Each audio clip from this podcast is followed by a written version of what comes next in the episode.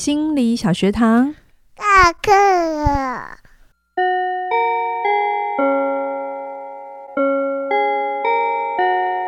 每周五我们一起探索心理学的小知识。大家好，我是嘉玲。大家好，我是班长轩尼。我们上一集聊到了萨提尔的冰山，大家不知道对于这个理论有什么发现吗？对，想想看你的冰山下面有几层？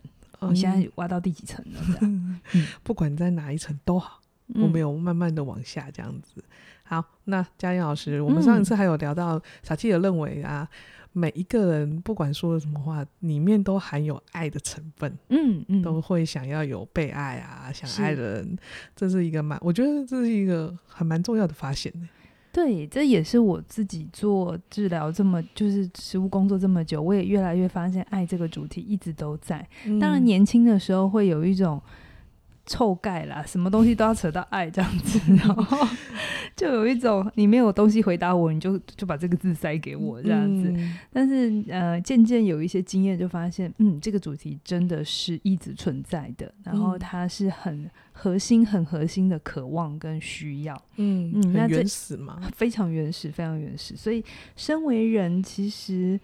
呃，关于关系的建立还有维护，当然还有在遇到一些冲突的解决，其实也是我们一辈子的课题嘛。嗯，所以阿德勒说，所有的关系都是人际关系，呃，所有的问题都是人际问题嘛。嗯，那在萨提尔的理论里，你就会去去理解，其实很多时候我们应应那个问题的方式，嗯，不是那个问题而已，是那个方式，很多时候那个回应的。呃，策略也好，第一个它就来自于你过往的经验嘛，嗯、你跟其他人或其他人对待你的方法，嗯、没有那个经验，你不会有那个反应。对，所以永远都围绕着人，然后是离不开这个主题的。嗯、所以我也希望大家一路听下来，假设你是从去年就开始过年一直听到现在，已经一年了哈。嗯，哎、欸，其实从如果学校的学分来讲，这个学分其实蛮蛮重的。我没叫你写作业。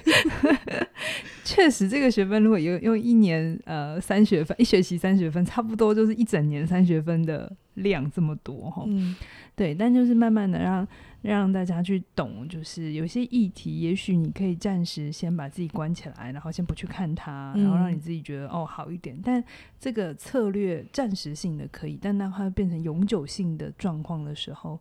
哎，就会有一些东西，嗯，会被你忽略掉。嗯，好啊，那我们这一集的重点是，我们这一集要讲两个、三个大主题，一个叫做沟通历程，嗯、然后再来就是身体雕塑。哈、嗯，有一这个真的是萨提尔非常非常呃有名的一个技巧，有点像是去。台中要吃太阳饼的这个概念，然后讲他的学派就不能不讲哈。嗯，然后还有一个改变的历程啊，大概是这三大重点。嗯，我先讲沟通的历程哈。为什么我们要说历程？很多时候大家都会很遇到一个困难，我们都很想要直接有结果，可是结果是内容哈。历程其实是这个过程里的。所有的状态，你要能改变结果，你是直接去处理结果是没有用的。嗯、你必须在历程里头做觉察、做调整。好，嗯、那萨提尔觉得沟通有六呃七个历程。嗯，你最后的行为其实是是在最后，就是你的反应是在最后。那是因为你过程当中，你对于外在讯息的解读有七个过程。第一个过程叫做你看到跟听到什么。理论上，在这个阶段的时候，你应该要去做客观事实的观察，而这个客观事实是没有经过你个任何诠释的。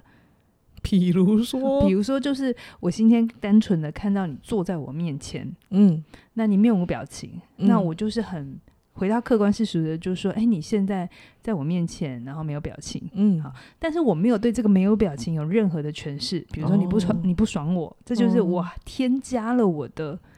诠释在里面。哦，哈，或者是你我，我觉得是你昨天还在生我的气，嗯，这都是太快了，嗯，其实它并不是在第一个阶段，OK，在第一个阶段，我们要先能够客观的去描述事实是什么，嗯，这也是很多时候，呃，其实我们在很多课程、很多线上课或实体课也都会讲到，嗯，事实跟观点是不同的，嗯，事实是真实量得到的。嗯，东西感觉得到、嗯、摸得到，是一个杯子，嗯、它就是个杯子。嗯，但是我说它是个漂亮的杯子，那这个就是观点哦。OK，就是我觉得漂亮，那是我的观点，它不一定是事实。嗯，可是很多人会分不清楚事实跟观点，就会觉得，嗯，就通常都会觉得我的就就应该这样子啊，我的观点就是事实，大家应该都这样想吧？对。那这个其实也就是分化。下一次我要讲在波文的学派里讲分化。嗯，哎、欸，这真的是人很大的修炼，就是你知道什么是事实，回归于、嗯、呃有详细或者具体的一个状况。那什么是观点？哦 Okay. 观点是可以有每个人不同的观点，但事实就是在那里。嗯、很多时候我们讨论没有结果，是因为没有人回到事实层面去 check，、嗯、我们彼此对于事实的到底理解在哪里，差别在哪里？哈、嗯，然后第二个历程是，你会对于你看到的或听到的赋予意义。哈、嗯。这第二个阶段才是会有观点进来哈，可是很多人在第一跟第二阶段会分不清楚。嗯，他在原生家庭学到了一些信念，他就会把它当事实。比如说，呃，他原生家庭跟他讲说不能生气，生气是坏的，所以他将来长大看到别人生气的时候，就直接觉得他就是个坏人。哦，这就是直接把事实变成一种，呃，直接把观点变成一种事实。嗯，就是生气是不好的，那生气的人都是坏人。所以他没有办法很客观的去看待生气就是生气。OK，你你今天可以有情绪，可是不等于你是个坏人。嗯、你只能我只能说，OK，你现在有一些情绪，嗯、而这个情绪是有比较是愤怒的成分在里面的。嗯、OK，但我不对这个愤怒做任何的评论。OK，这我觉得是比较多人会卡住，不不带有评论这件事情。对，如果用前面的精神分析好了，在这我们就会有很多的投射嘛。嗯，对啊，就是。啊，你生气了，那你有人生气，有些人很快就会觉得，那我是坏的，嗯，啊，我应该是做错事，你才要生气，嗯，那有些人生气的时候，就是你不可以生气，所以我要攻击你，嗯，我要控制你，嗯，那这些都没有真的在沟通。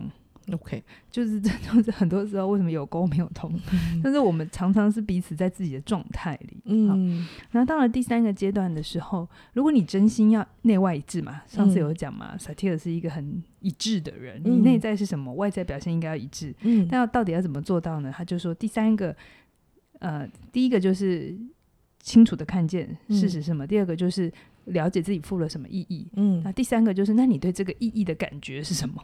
哦，一层一层很细腻耶，嗯，嗯，就是就是你对于你赋予这个意义，呃，比如说生气是坏人，那你对你会觉得生气是坏人，那这个这个呃信念也好，嗯、呃，或者是这个你赋予的一个呃想法也好，那你怎么看待这件事？你对这件事情的看法跟感受是什么？哦，那也你可能会说，哦，生气是坏人，会让我觉得害怕，嗯嗯。嗯那我对于生气是坏人这件事情，我赋予给他的意义，这个意义的感受就是我会害怕。嗯，然后再来第四个，那你对自己的感受有什么感受？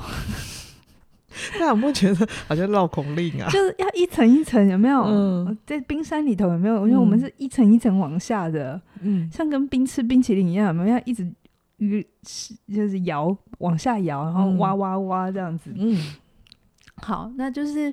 呃，基于可能某一个信念或一个规范，然后我们会有一个我们对我们感受所做出来的决定。比如说，我们对我们的害怕，刚才讲说生气是坏人，然后我看到生气的人，我会觉得害怕。那我对于我的害怕，嗯，我对于这个害怕，我是什么感觉？就是我可能更感觉到无能为力，因为我不知道怎么处理冲突。哦、OK，我对于我的害怕，嗯，的害怕的感觉，就是其实底下是。无助的哦，不是只有害怕了，害怕的上害怕的第一层，嗯、那第二层还有什么？OK，就是再往下，嗯，好，然后再来第三呃第五个啊，就是那你的这个无能为力被启动之后，你会有什么防卫？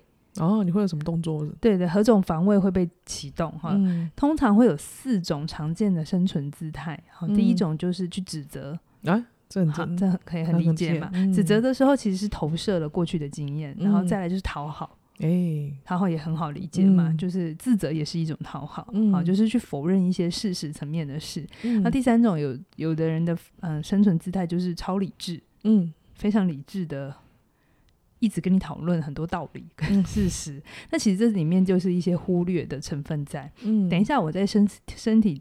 雕塑那里，我还在讲的更清楚，这四种不同的姿态，它呈现出来的一些表，那个你在外在会怎么看到这个人？哈、嗯，那第四个防卫的姿态就是打岔，嗯，哦，就是他会刻意曲解各种曲解讯息，这样子。嗯、好，那大家可以想一想，你平常如果遇到了要防卫的时候，你会用什么方式？对对对，在你觉得失控的时候，嗯、你是指责多呢，还是讨好多，还是超理智多，嗯、还是打岔多？嗯，好。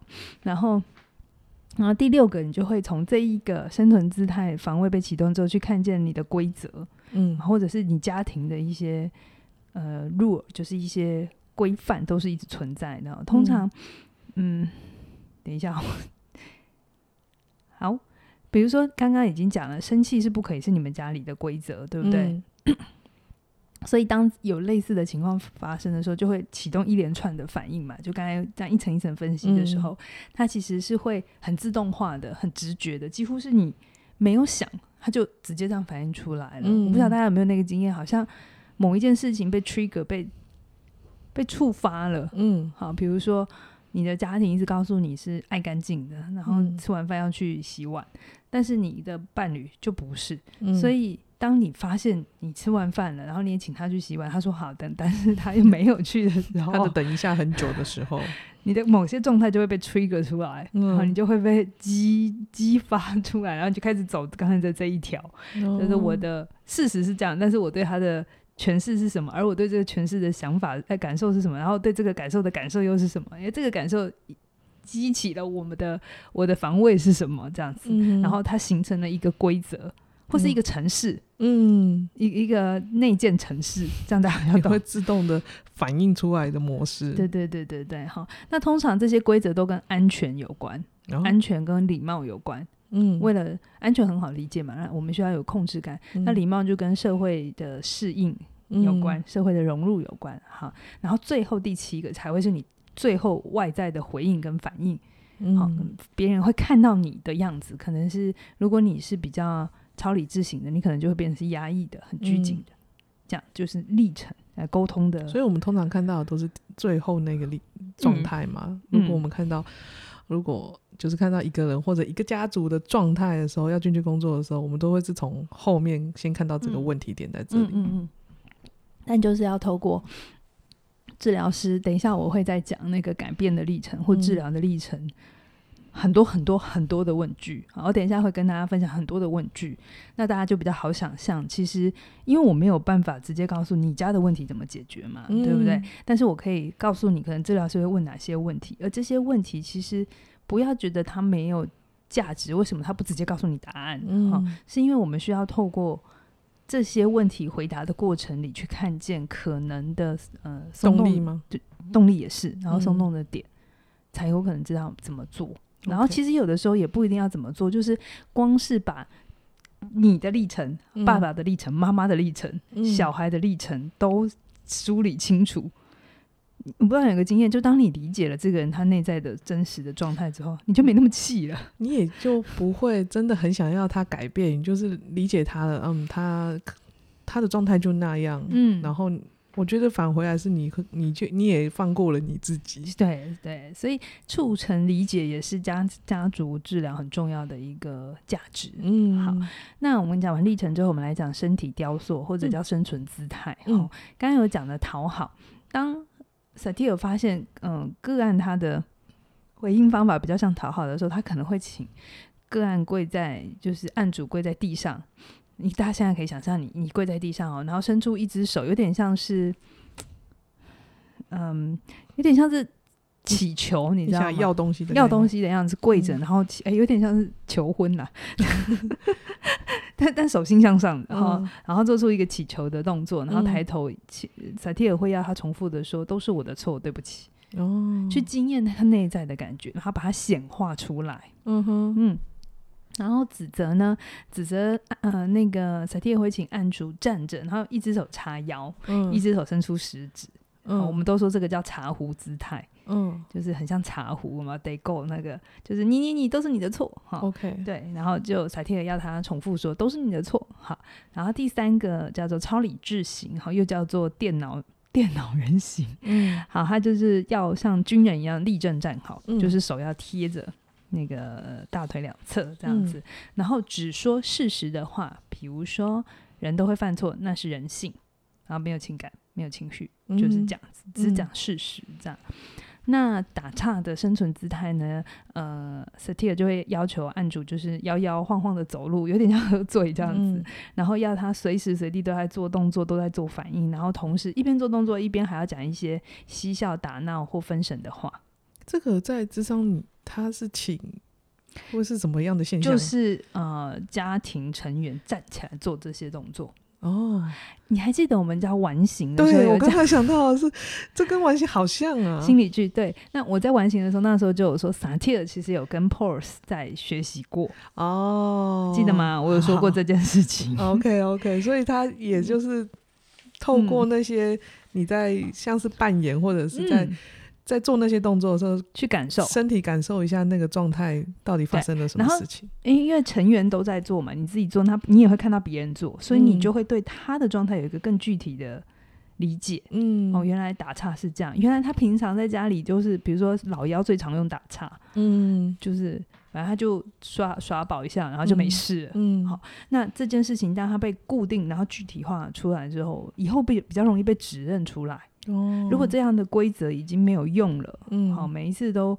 都是老妖出来打岔，然后耍宝，那这样的话，其实可能父母亲真正的问题会一直没有处理，嗯，好，那也有可能这个最小的老妖他的自我发展也会受到限制，嗯哼，因为他就不准自己严肃嘛，嗯，OK，或不准自己认真嘛，嗯，当他认真了就他很害怕，嗯。好好，所以呢，其实，在讨好的背后啊，萨提尔说，这样的人使用这样的方法，他是缺乏尊重跟关注自己。嗯，好，讨好是这样，指责呢是缺乏尊重跟关注别人。嗯，好，那超理智型呢，就是缺乏尊重、关注自己跟别人，因为 都没有，都没有。对，那打岔型呢 最惨，他是缺乏尊重跟关注自己、别人跟环境。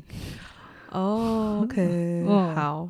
哪怕是活在一个，我不知道你们有没有一种经验，有一些人他感觉很 funny，很好笑，可是你会觉得他好像定不下来，然后跟会感觉到这个人浮浮的，或是他好像对现实的认知是扭曲的。哦，oh. 他所看见的是是现实。如果是放在表演工作，当然很好。可是除了表演工作，现实现实的状态，现实的世界，它是没有办法处理的。嗯哼，OK，好，那真正一致的人，就是会尊重自己，也会关心别人，还会把环境的脉络也给一起考虑进来，嗯，然后坦然的说出自己的感受，然后诚实说出自己的想法，然后，嗯、呃，根据自己的表达做出一切的行动，就是因为完整的知道自己怎么想、怎么感受，然后我做出符合这些东西的行为，嗯。哼。然后萨提尔说：“其实我们的生存姿态在很小的时候就慢慢的养成了。这个在阿德勒记得我讲过吗？其实有人格有没有优势人格？嗯，还记得吗？我现在在调资源。阿德勒有说，呃，人格也有四种，他也有讨好型的人格。啊，对对对对对对对对。好，嘉嘉老师要帮我们在后面笔记备注一下。我突然有种考前好像应该来个总复习，然后好多。” 但你学通了，你就会发现都有相关了，有核心啊，还是都抓得到那个骨干的核心。嗯、那你的生存姿态，你不要以为只有你在家而已，其实你会在不同的关系重复同样的模式哦，这很好理解哈。就但因为我们都从家庭出来的啊，就是比如说你你你在家里是比较自责的，你到工作环境里头也很容易变成嗯、呃，就是大家比较。感感觉不到你的存在的、oh, 的位置，然后你可能到了你的亲密关系里还是这个姿态。OK，嗯，所以为什么我们有的时候说，不管你选择做个别治疗也好，我下一集会讲什么时候做个别治疗，什么时候做家族治疗。嗯，可是不管你怎么选择，嗯，好，因为有些人的资源是没办法支持他做家家族治疗。第一个，他家家人不去，嗯、这就是最大最大的阻碍。哈，嗯、然后再来就是家族治疗的费用相对个别治疗。高蛮多的，因为治疗是要，要处理的人很多，多，对，对，所以就有的时候我觉得不一定要找那个最佳解，而是你现在可以负担的开始。那只要你相信很多东西到最后其实都会走去很像的地方，嗯、啊、呃，就是万万流不失其中，这这是真的。好，那再来，我想要说明一下内容跟历程的差，因为我刚刚一直在讲历程很重要。嗯，我们很多时候你要真的做改变，彻底的改变，其实是要处理历程，而不是内容。好，嗯、内容是什么？内容是表面的现象，而历程是反应的模式。比如说，如果有一个人他一直失业，找不到工作，嗯，那处理内容是什么？内容就是你叫他去哦，你现在做文书业不行，那我叫你去做服务业。嗯，服务业还不行，那我再叫你去做呃什么什么什么，一直换工作，这个叫做处理内容。哦，呃，很多时候我们在给建议的时候，都是在给内容的建议。嗯，就是你跟你老公吵架，那你要不要干嘛？你要不要煮饭给他吃？或者是、嗯、呃，还是你们要怎样又怎样？这个都在处理内容。嗯，有没有效？可能会有效，短暂性。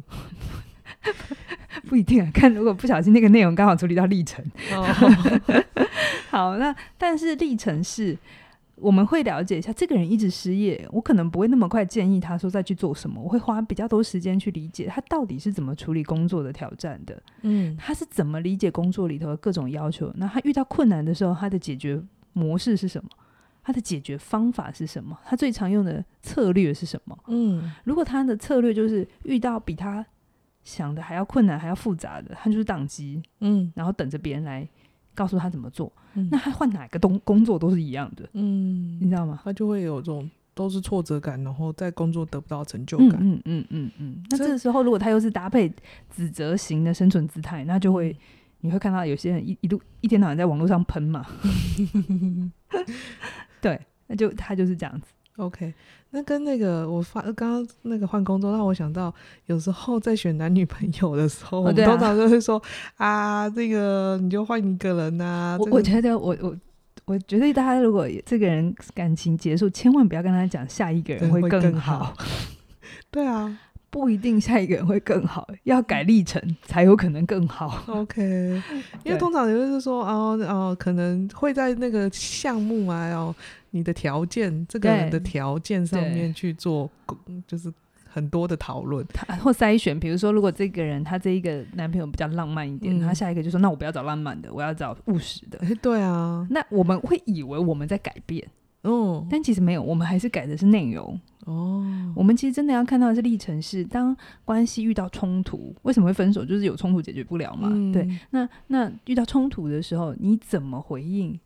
呃、嗯、呃，眼前的人，然后你对冲突的历程，好，刚刚那个七步又要再来一遍，很慢很慢的去拆解，这其实不容易耶，嗯，真的不容易。可是你愿意冷静下来，你每天都可以当自己的，的心理师，嗯，你每天就去拆解。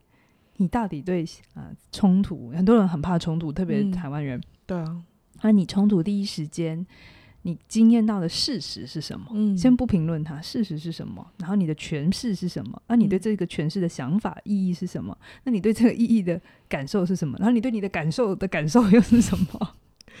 嗯，慢慢猜，慢慢猜，你嗯，就是发现一点点，一点点，一点点，一点点啦。对。对.真的是可以自己帮助自己的。然后最后，我想花一点时间来讲改变的历程哈。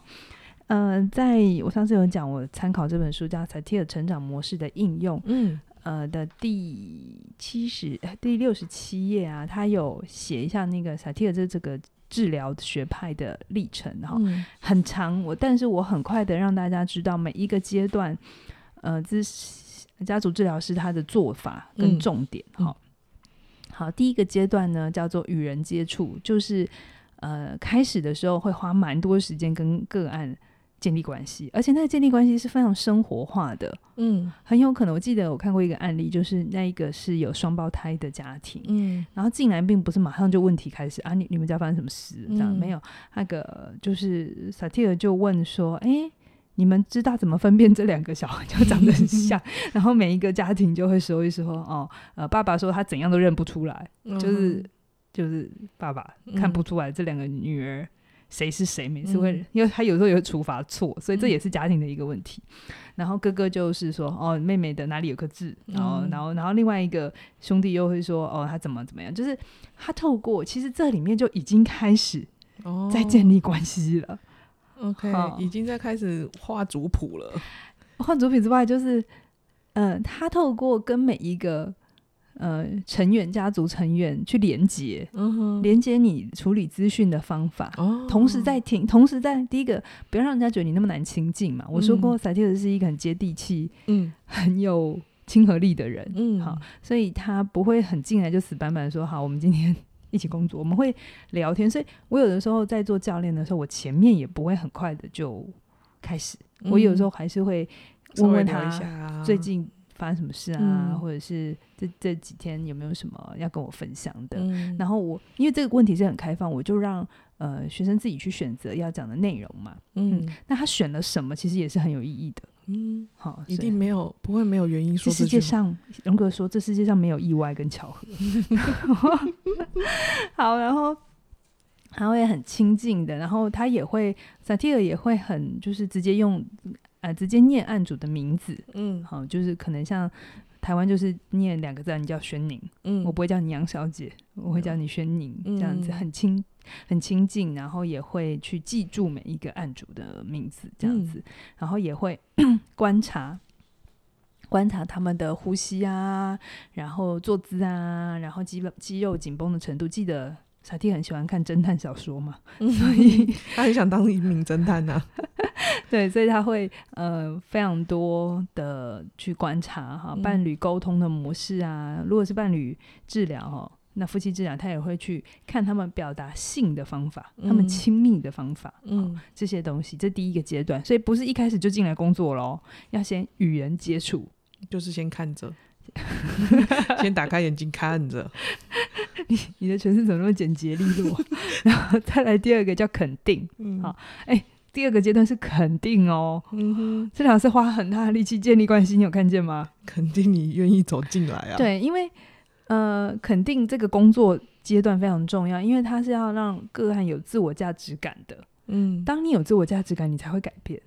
如果一进来就一直数落你的不是，都是你的错，你这你一定是你哪里没做好。对，所以他就会用一些欣赏，比如说欣赏、再确认、赞同、引发希望跟反应的策略。嗯、我讲几个好欣赏，比如说，如果他在面对伴侣的时候，他可能会这么说：“哎，我真的好欣赏你们两个试着解决问题的这个。”心意或方法，嗯、其实这就是在给信心。好、嗯，然后在面对家庭的时候，他可能会说：“哎、欸，我真的很欣赏你们这个家庭，试着用不同的方式在处理。嗯，你们其实很努力了。嗯、好，没有，这就是很多的欣赏。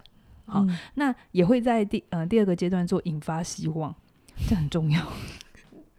要带着希望感是不是，对，不要带着绝望。就是其实，在治疗里头，每一个回应，它都是。他都是想过的，嗯，虽然虽然就是呃成熟的智商是会做的很 smooth，嗯、会很很顺畅，你就会觉得他好像在聊天，然后就会很生气，为什么你聊天就要收我的钱？嗯、可是其实不是的，那里面很多的呃策略在里头，比如说引发希望。嗯呃，萨提尔会直接问伴侣，就是说，哎，你们希望你们你们两个你们希望两个人的关系会有什么样的不一样？嗯，好，他直接问不一样，不一样是不是在回答往好的地方走？嗯，那面对家庭的时候，他会说，哎，我看见你们这个家庭真的有很多新的可能性，只要你们学会不同的方法来相处，哦，这就都是在做引发希望。嗯，有没有？拆解给你看，你就知道你的智商是在干嘛。嗯、然后。那有的时候也会做厘清哈，厘清呃，比如说在面对伴侣的时候，他会说：“哎，你说你希望你们在关系当中能有拥有比较多的自由，是这个意思吗？”嗯，好没有？确认一下他的理解跟你的理解，所所有人的理解到底是不是一样的？对对对对，但是那可能有的时候家庭里头妈妈会讲一大串话这样子，然后这萨提尔就会做一些摘要或厘清，就是、嗯、哦，你的意思是你很担心你的儿子没有说出真正的感觉，嗯，去确认他的状态。嗯，那这些东西其实都是在做治疗的铺陈。嗯，好，好，到第三个阶段就叫做促进觉察。好，前面就是建立关系啊，嗯、然后表达欣赏啊，让你感觉好一点啊，放松一点之后呢，我们就要来觉察啦。然后、嗯、觉察的时候呢，第一时间通常会一起画家庭图。哦，这就厉害了。家庭图啊，我我请你们去搜寻 Google 哈。那家庭图，呃，Google 上面应该会教你们去画，比如说男生是三呃四呃正方形，嗯、然后上面我们我们以前就会写一些名字啊、呃，比如说呃你你老公就某一个字在上面这样，嗯、然后女生是圆圈圈。哦，嗯，然后如果这两个人是夫妻，嗯，就会有一条线连起来，然后一条线下面还会再有一条有一个画上一个 T，，然后 T 下面就会看你们生几个小孩。哦，然后就再继续分支下去，有没有？有点树状图的概念。嗯，好，那这个家庭图呢，我自己在硕士的时候，老师有要求我们画。嗯，好，那真的是一件我不问不知道，一问才觉得，哦，我的家族有这么多故事，就是你不知道，我不知道哎。对，我好像，我后来好像才知道。我的谁好像是谁，其实是有流产过的，嗯、然后后来才生了谁这样子，嗯、所以这个都不知道，我们都不知道嘛，嗯、对。然后这个家庭图图呢，就是要去标示所有成员的生辰。那如果他死了的话，我们就会那个圈圈或或者三角呃正方形会画一个叉叉，啊、代表这个人离开了这样。嗯、然后他的呃死去的日子是什么，或者是谁有流产过或太堕胎。不要以为那个没生出来的小孩，嗯，不重要，嗯、还是很重要的，嗯、在家庭图里头还是有个位置的，嗯，好，然后也会去访问父母啊、祖父母的一些大事情，比如说他们什么时候结婚，什么时候离婚，然后什么时候搬家，或者是重大意外，嗯，好，这个家庭图如果要画起来，它真的是一个很浩瀚的工程，但是你就会整个是很看得很清楚。我记得我有一次帮我。一个一个教练，一个学员，然后他他的他跟他母亲有一些很复杂的情感，然后、嗯、就是他就又又又爱又恨的那个那个状态。嗯，然后我也觉得，哎，我我马伯伯啊，你知道吗？就是、嗯、我觉得，哎，怎么怎么好像那个离清都一直松动不了。嗯，然后我就有一天不知道哪里想到，嗯，我就教他怎么画简单的家庭图。嗯，我要他去把他的母亲族谱那他们妈妈那一段的。故事画出来，嗯，结果他就去问他妈妈，嗯，反正就当一定要问嘛，要不然怎么会知道？对对对，妈妈也觉得，哎，你怎么会想来找我聊天？因为对妈妈来讲，她并不知道你在画家庭图，她只是觉得你就是好奇，然后就问问问，他就发现原来他的跟萨提尔的婆外婆有点像，就是他妈妈，他外婆跟他妈妈所做的婚姻的选择，跟把自己陷入的问题都是一样的，嗯，然后他就可以比较看见为什么他。明明就知道他要去做一件事情，嗯，可是他又一直觉得他走不了。哦，这里面其实有家族的力量在在哎在影响着他，嗯，对。那不是说画完他就知道怎么办，还是不知道怎么办。嗯，可是至少你会看见这整件事情其实它是有历史脉络的。我觉得有时候人是不是就是很想知道一个原因？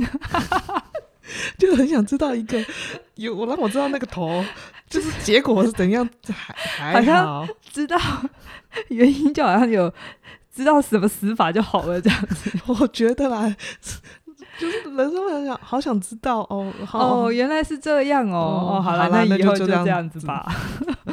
就你不觉得很好笑吗？有时候解不开来，然后我们就听个唐国师讲一下。哦，你就是星盘上啊，就是怎样，怎样？最近水逆了。哦，好啦，我最近比较不顺，好啦，就算了。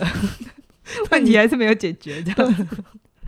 对啊，就这样子好。所以家庭图，我很鼓励大家有兴趣可以上网查一下怎么画，然后去访问你的家庭家人啊。我但是在访问的时候不要一直逼问他，是好奇，嗯，好奇。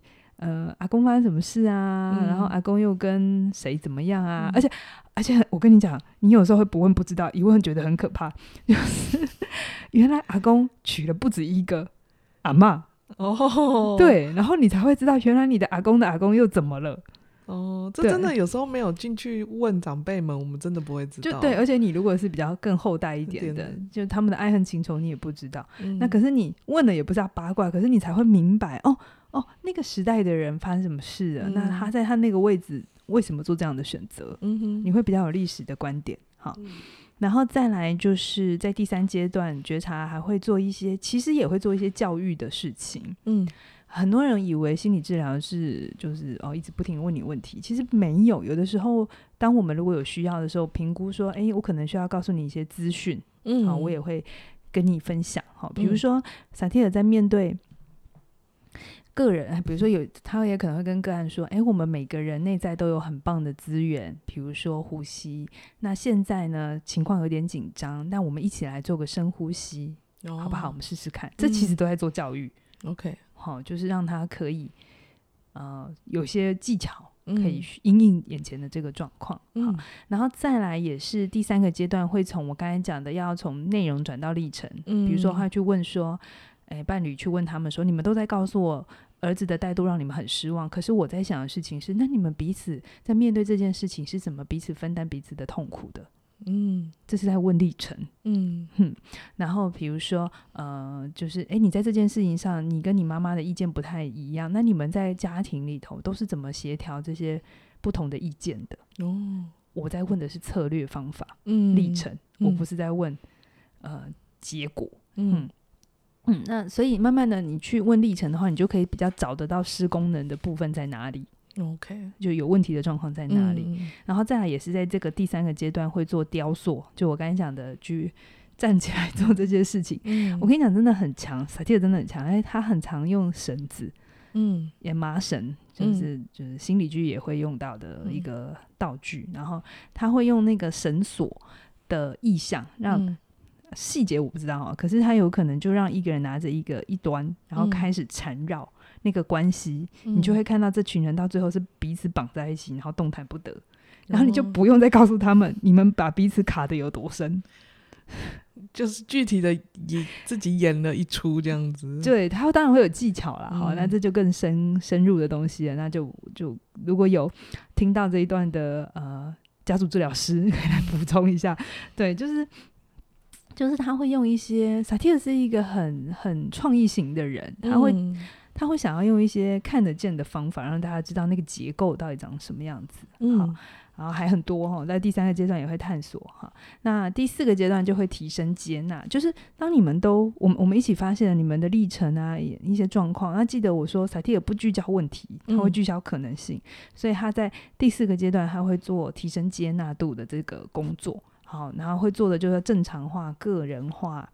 然后订约，然后重新框架，重新框架真的很好用。我举一个例子，什么叫做正常化？就是很多时候我们会只有觉得我自己是怪人，嗯，可是正常化就是，呃，可能他面对一个个案，他可能身材有点自卑，他就是说，你觉得自己又矮又胖，嗯。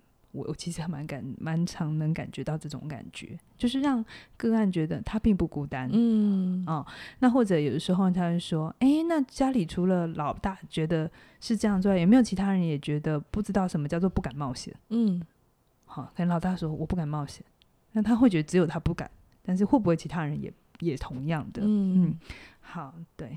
正常化，我我我们的留言常常有些人会说，原来佳音老师跟我一样 啊，对对对对对，我在做正常化的做动动作。他说哦，原来佳音老师做的事情跟我其实这很有影响力，你知道吗？嗯、就是我们常常都会觉得那些我们崇拜的人或喜欢的人没有那些问题，嗯，可是人就是人呐、啊，生老病死都会遇到啊，嗯、所以。当你能够合理的看待自己的问题的时候，第一个你才不会把自己放到很低的位置，嗯，然后第二个你就会真的是对世界充满希望，因为你不会有一种幻想是好像拥有什么资源或拥有到什么状态，我就不会再有这个问题。你会真的很踏实的知道，无论如何都会有生命的议题发生。那既然他发现 他今天发生了，我就是去面对，嗯，就就好了。那重新框架呢？哦，我。Reframing 真的是我以前最常用到，就是很多时候个案会说啊，比如说你说你自己很固执，嗯，但是治疗师会说，但是这种不屈不挠的精神帮助过你什么？这其实是重新框架，他换了一个方向讲。你说你很固执，嗯，但这个不屈不挠的精神帮助了你什么？啊，这就叫 Reframing。嗯，啊，有人会说自己很龟毛。Yeah. 好，但我们就会把它 reframing 成是你对于细节的要求是高的，因为你希望品质是好的。嗯，再把它变成一个比较正面的说法。嗯，好，然后再来就是第五阶段会做出改变。哈，呃，就会去有时候个案哎，治疗治疗师还是会打在挑战个案啊，然后做一些示范啊，引导。对，然后再打破一些规则哈，请他们，因为我前面讲家庭会有很多的规则，嗯，所以这个时候就会。邀请伴侣，比如说，就是说你愿意冒险告诉丈夫，你希望他身上从他身上得到什么？嗯，好，这可能这个以前的规则是不可以的，嗯、但再把这个规则放进来，或者是直接就是说，如果可以，你现在想要跟妈妈说什么？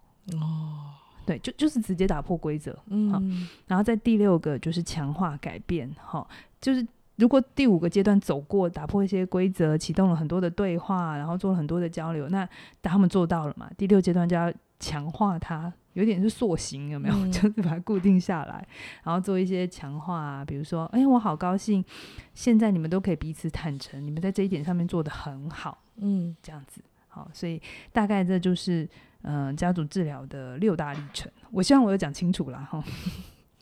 对。大家可能会还是会有一些嗯模糊可以想象的东西，嗯、但反正进去之后，我只是想象人很多啊，最少一定会有两个人嘛。对对对，最少 最少一定是两个嘛，因为智商是总共会有三个。哦，要说清前面要先理清清楚，然后呃彼此冷静下来，我我。可能真的需要很大的心脏之类的，我的想象画面了。嗯，嗯，但是很珍贵啊！你想想看，家庭在一起好好说话，真心的针对一件事情，不是最到最后变成辱骂，然后不欢而散，真心的在处理，一起面对这件事，很很难得的机会耶。嗯嗯，然后智商师就像一个翻译官吧。啊，对啊，对啊，对对对，我们一直都在做各种翻译，就是帮你呃，不管是重新诠释啊，或者是厘清彼此到底你的你你说出来的话的真正背后那个意思，有时候我们真的说不出来是真的那个背后你的关心是什么，你的担心是什么，但是。前面的语言对方听起来就是很美颂，永远都是很多的情绪。那。那个治疗师他就是在背后帮你去理清，说出来，可能是替你练习说出来，是吗？是是是，说的很好，对，这就是智商的价值吧。有些时候有一些东西，可能我们自己要觉察并且命名是困难的，嗯、那你找一个。呃，有一个比较有经验的人，那你就可以缩短那个时间。嗯、你自己来可不可以？当然可以啊！我没有觉得所有人都一定要咨商。嗯，可是，嗯，如果你有这样的余力，好，那你也觉得这个策略方法你考虑使用，嗯、那我就是鼓励你。可是我没有觉得它是唯一的标准。嗯，我希望大家知道，它就是你可以选择的策略之一。嗯，OK，好。好啊，那我们这一集的时候要来工商服务一下，你听到的时候应该就已经是我们内容为王跟让梦想着地调涨的倒数喽。嗯，然后这两门课目前就是内容为王三二九九，让梦想着地二一八八。是我们的，不管每一集我们都说，我们真的要马上调上去，不要再错过的时候跟我说，我只差一两分钟。我我我我真的在那个，就每次在倒数的时候，我也都在电脑前面。我真的觉得我都好紧张哦，我每次都为那两分钟好惋惜，但时间错过了，就是错过，就是错过，这是我们的规则。对啊，好，那我们这一集就聊到这边喽，谢谢你的收听，拜拜。